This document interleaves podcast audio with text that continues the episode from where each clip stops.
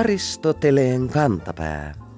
Ohjelma niille, joilla on äidinkielellä puhumisen lahja kuin vettä vaan. Tiedotusvälineiden työt ovat niin julkisia, että monet alan ammattislangin sanat ovat kadun tallaajallekin tuttuja. Kaikki tietävät, millainen on hyvä uutisnenä. Ja kaikki tietävät, mitä tapahtuu, kun uutiskynnys ylittyy. Mutta mitä tapahtuu, kun uutiskynnys alittuu? Kuulijamme nimimerkki Uusilla tasakymmenillä kymistä löysi MTV3 verkkosivulta artikkelin, joka kertoi, miten Pirkkalehden Niksi-toimitus oli joutunut erään Niksin kohdalla käymään linjanvetoa perhelehden linjastaan ja lopulta päätynyt tällaiseen ratkaisuun. Viikon sitaatti. Niksi sensuroitiin. Se alitti perhelehden uutiskynnyksen. Nimimerkki uusilla tasakymmenillä kymistä ihmettelee ilmausta. Riman olen itsekin alittanut elämässäni joskus, mutta en montaakaan kynnystä. Alkuun ilmaus vaikuttaakin sammakolta, joita suusta pääsee, kun automaattisesti kääntää jonkin ilmauksen toisinpäin, eikä lainkaan ajattele, mitä uusi kuvailmaus tahtoo sanoa.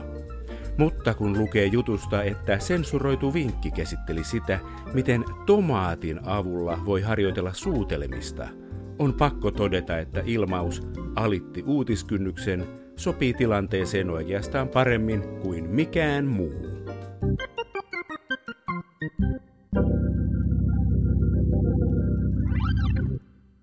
Vuonna 1847 Helsingin keisarillisen Aleksanterin yliopiston oppihistorian professori ja yliopiston kirjastonhoitaja, 64-vuotias Fredrik Wilhelm Pipping, järjesti poikkeuksellisen tapaamisen. Hän oli kuullut Matti Pohdosta, merkillisestä kulkumiehestä, joka kiersi maata, myi arkkiveisuja ja keräsi kirjallisuutta – nyt hän halusi tavata tämän ylistarolaisen lapsesta saakka kerjänneen puolta nuoremman miehen. Tämän aikansa huippuoppineen ja kerjäläisen tapaamisen seurauksena julkaistiin kymmenen vuotta myöhemmin kattava selvitys Suomessa painetuista kirjoista nimeltään Luettelo Suomessa präntätyistä kirjoista – Kirjahistorian tutkija Anna Perälän mukaan Pohto oli oppinut lukemaan rippikoulussa ja innostunut kirjallisuudesta niin paljon, että oli alkanut kerjuumatkoillaan kerätä sitä. Hänellä oli innostuksen lisäksi myös ilmiömäinen valokuvamuisti, joten hän pystyi kertomaan Pippingille, millaisia kirjojen erilaiset painokset olivat. Pohto kuoli väkivaltaisesti kirjojen keräysmatkalla Viipurissa samana vuonna 1857 kuin luettelo kirjoista ilmestyi.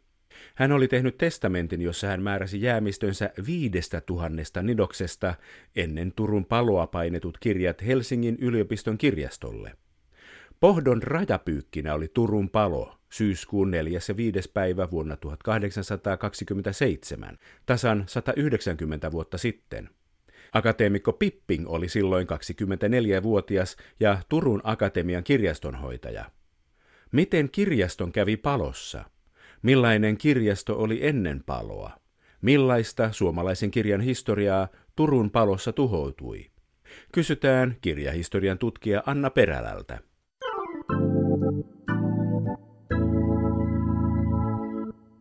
Turun palosta on juhlalliset 190 vuotta.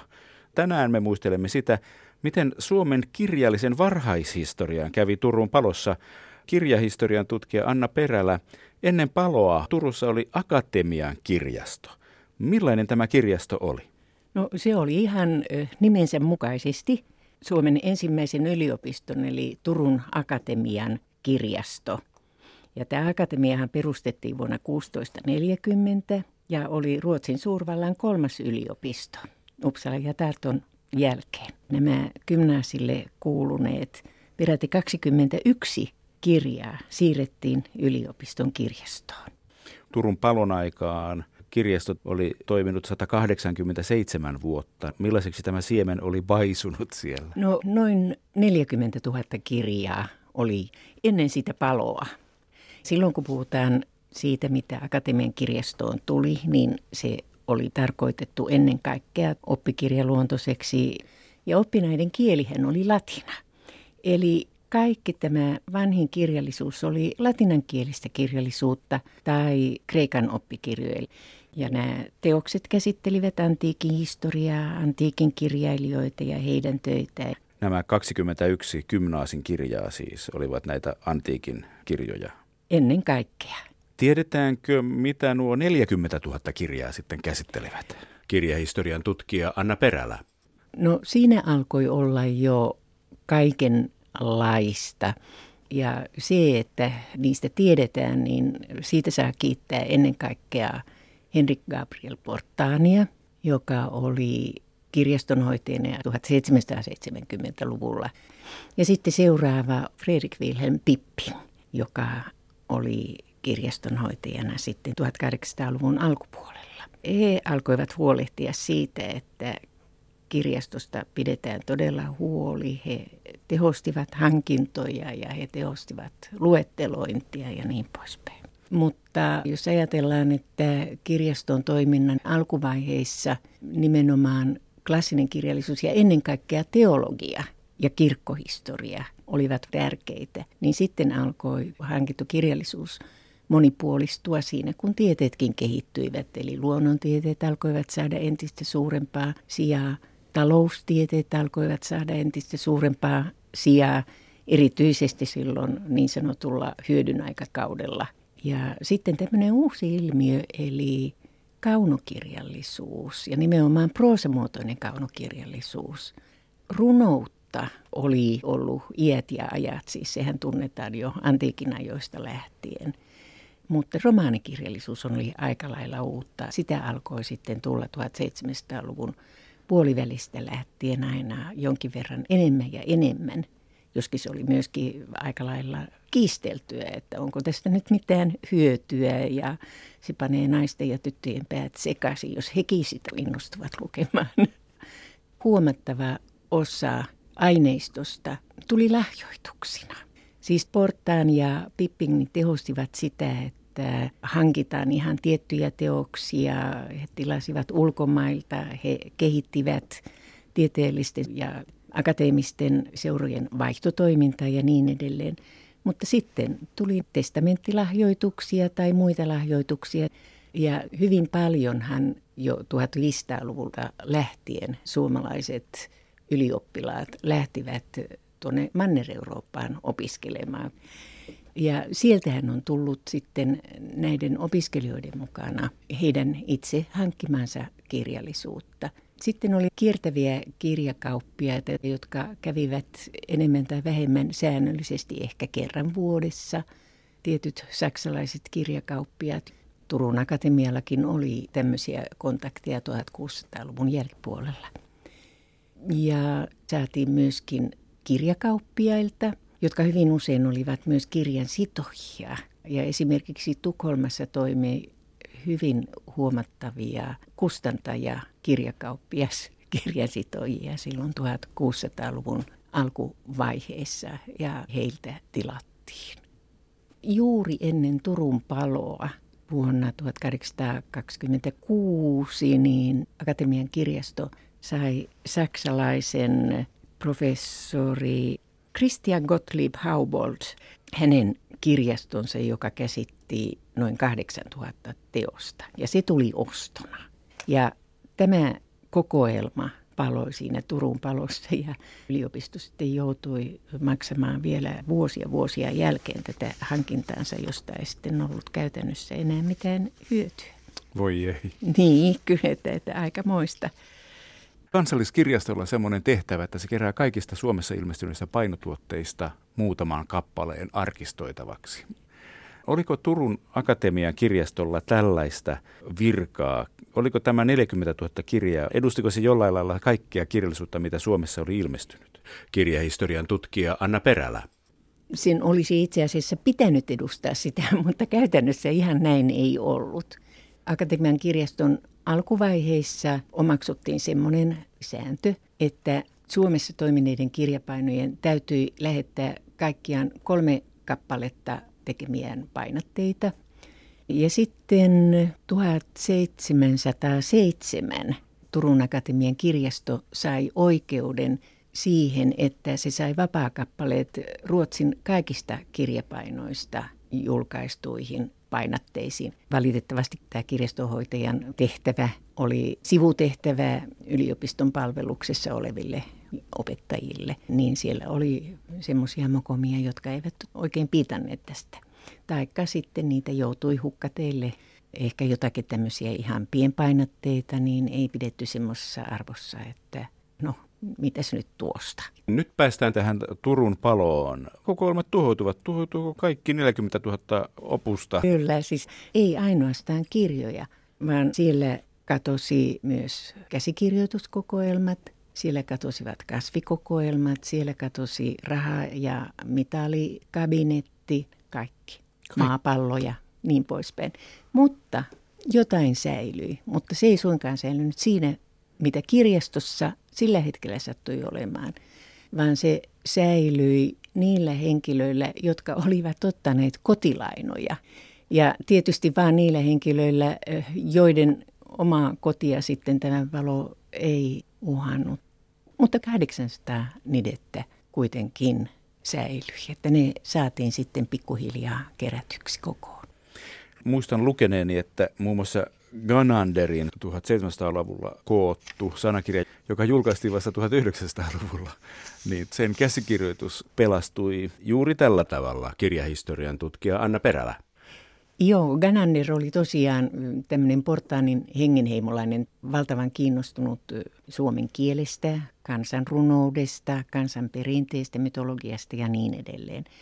Ja hän laati sanakirjan, jossa oli noin 300 000 sanaa ja antoi sen portaanin tarkastettavaksi.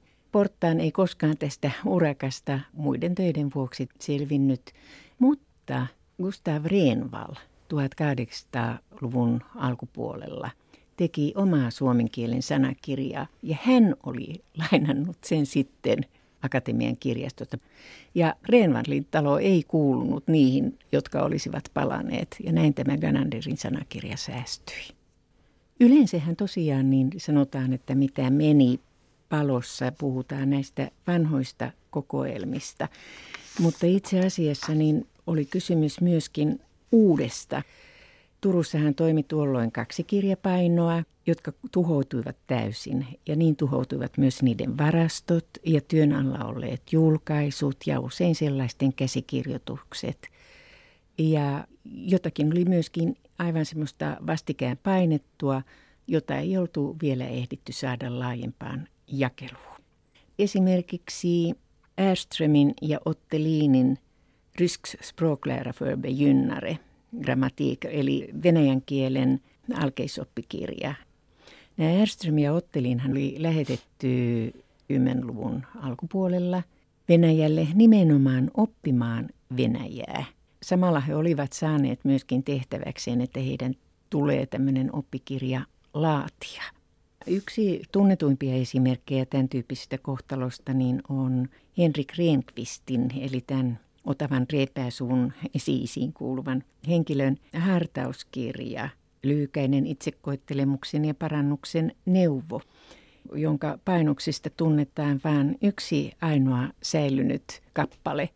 Siihen löytyi nämä yhdet painetut arkit eräältä hartalta uskovaiselta, joka oli hakenut ne suoraan kirjapainosta, arkki arkilta. Nykyään kun ajatellaan, että kirjasto palaa, niin no ei se mitään, haetaan kaupasta uudet kirjat ja kirjojen painokset ovat tuhansia, ainakin satoja kappaleita, joten yhden kappaleen palaminen vaikkapa kirjaston mukana ei ole niin suuri juttu, mutta oliko Turun palossa palaneet kirjat, löytyykö niille kaikille korvaava kappale? Kirjahistorian tutkija Anna Perälä. Ei suinkaan. Ainakin kaksi on tämmöistä, jolle ei ole korvaavaa kappaletta löytynyt. Ensimmäinen niistä on tämä legendaarinen Pälkäneen puuaapiseksi kutsuttu pikkukirjanen. Ja tämän Pälkäneen puuaapisen historiahan on se, että ison vihan aikana kaikki siihen saakka painetut aapiskatekismukset olivat kuluneet loppuun tai hävinneet. Ja tällöin 1719 eräät papit pyysivät, että Daniel Medelplan, joka on tunnettu sekä puupiirrosten tekijänä että kirjan painajana, että voisiko hän tehdä aapisen, joka painetaan tämmöisellä ikivanhalla menetelmällä. Ja hän teki sen käyttäen tätä puupiirtäjän taitoaan hyväksi, leikkasi aapisen tekstin tämmöisille pienille puulaatoille ja painoin sitten, eli värjäsi sen laatan ensin painovärillä, sitten paperi päälle ja sitten jollakin rullalla tai taputtelemalla se väri siirrettiin paperille. Tämä Pälkänen aapinen on siinä mielessä myös mielenkiintoinen, että siinä oli tiettävästi ensimmäinen aapiskukon kuva.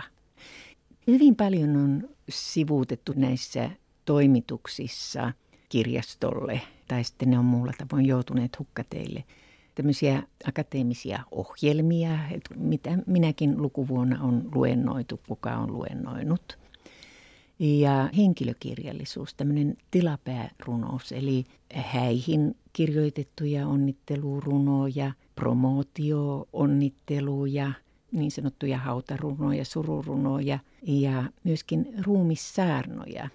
Ja nämä olivat myös eräällä tavalla uutisia. Sanomalehtiähän ei tuolloin olleet.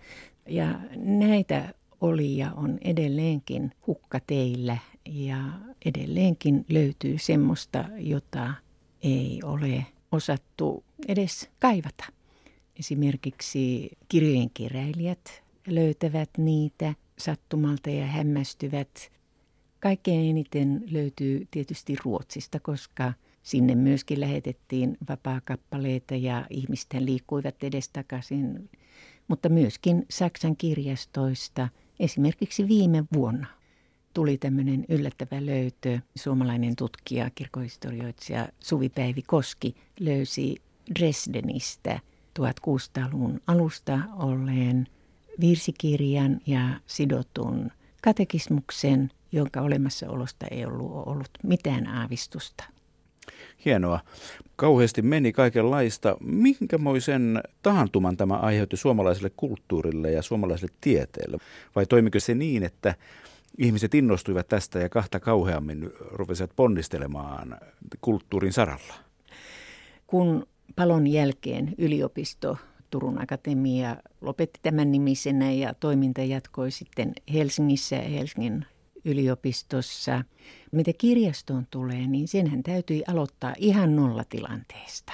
Ja ihmisiä pyydettiin, kehotettiin paitsi ensinnäkin palauttamaan ne kirjat, mitä olivat ennen Turun paloa lainanneet, niin myöskin lähettämään kaikkea mahdollista, joka oli sitten niin opetuksessa ja opiskelijoille hyödyksi.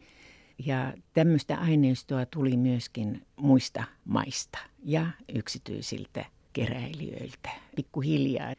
Kysymys oli myöskin siitä, että kirjallisuuden spektri laajeni. Että siinä mielessä tämä Turun palon jälkeinen aika niin oli myöskin uudenlaista. Aristoteleen kantapään yleisön osasto.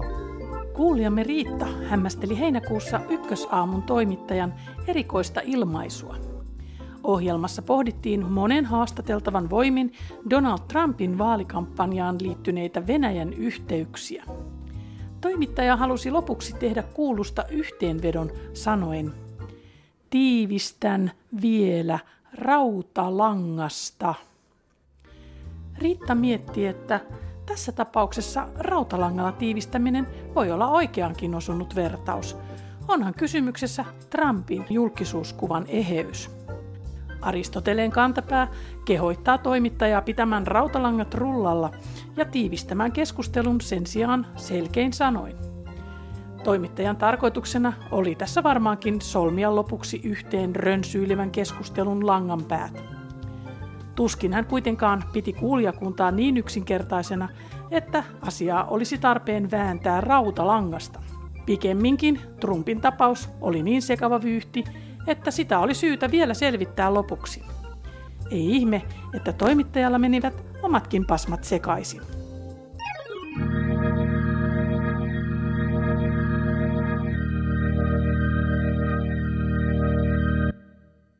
Tuli on yksi vanhimpia ja merkittävimpiä keksintöjä yli miljoonan vuoden takaa.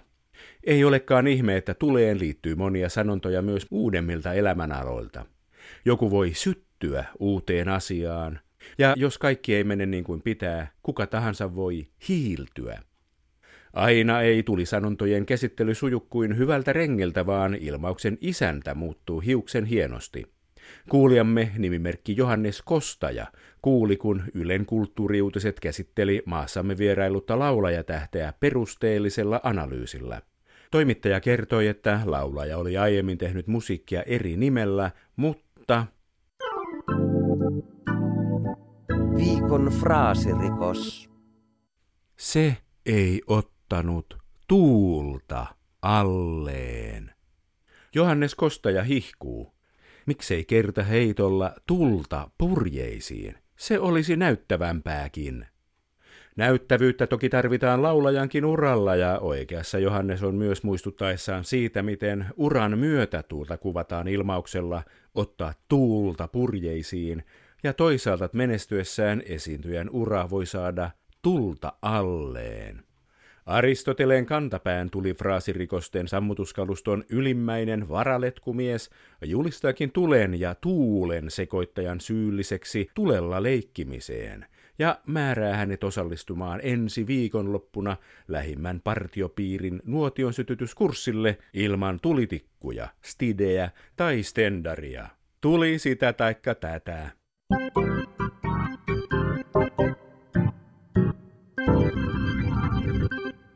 Kun tunteet ovat suurimmat ja kohtalon rattaiden hampaat osuvat lähelle, vertailukohdat kannattaa valita klassisista kaikkien tuntemista tilanteista. Niin teki Ylen toimittajakin toukokuussa Kiovassa, kun piti kuvailla suomalaisten pettymystä Euroviisuehdokkaamme pudottua finaalista. Yhtäkkiä siirryttiin Ukrainasta Getsemaanen puutarhaan Kidronin laaksoon noin 2000 vuoden taakse, kun toimittaja kertoi näin. Viikon sitaattivinkki. Hieman tässä on katkeraa, kalkkia, syöty. Ystävämme Late ihmettelee ilmausta tähän tapaan. Minä olen aina luullut, että katkera kalkki nautetaan nimenomaan juomalla. Late on sikäli oikeassa, että nimenomaan juominen liittyy katkeraan kalkkiin eikä syöminen. Avain on sanan kalkki vanhahtavassa merkityksessä. Se ei tässä merkitse kalsiumkloridia, vaan maljaa, suorana lainana eurooppalaisten lähikielten sanoista, jotka ovat muodostuneet latinan maljaa tai astiaa tarkoittavasta sanasta kaaliksi, esimerkiksi ruotsiksi kalk. Pääsiäisehtoollisen jälkeen Jeesus lähti puutarhaan rukoilemaan, joutui kuoleman tuskien valtaan ja pyysi isältään, että isä, jos se on mahdollista, niin menköön tämä malja minun ohitseni. Maljalla Jeesus viittaa kohtaloonsa, tulevaan ristiinnaulitsemiseen, ja se on se katkera kalkki, joka hänen osakseen oli ilmoitettu tulevan. Tämä tausta antaa Kiovan euroviisutappiolle, samoin kuin kaikille muillekin katkeran kalkin sävyttämille tappioille, kiinnostavan lisävivahteen. Ne on ilmoitettu ennalta, ne on profetoitu ja ne ovat olleet mahdottomia välttää. Tässähän alkaa olla sopupelin makua.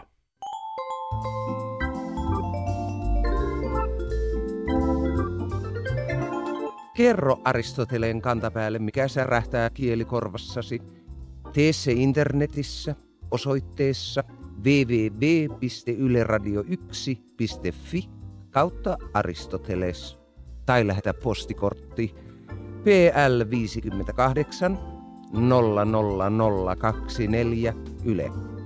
Aristoteleen kantapää selvittää, mistä kenkä puristaa.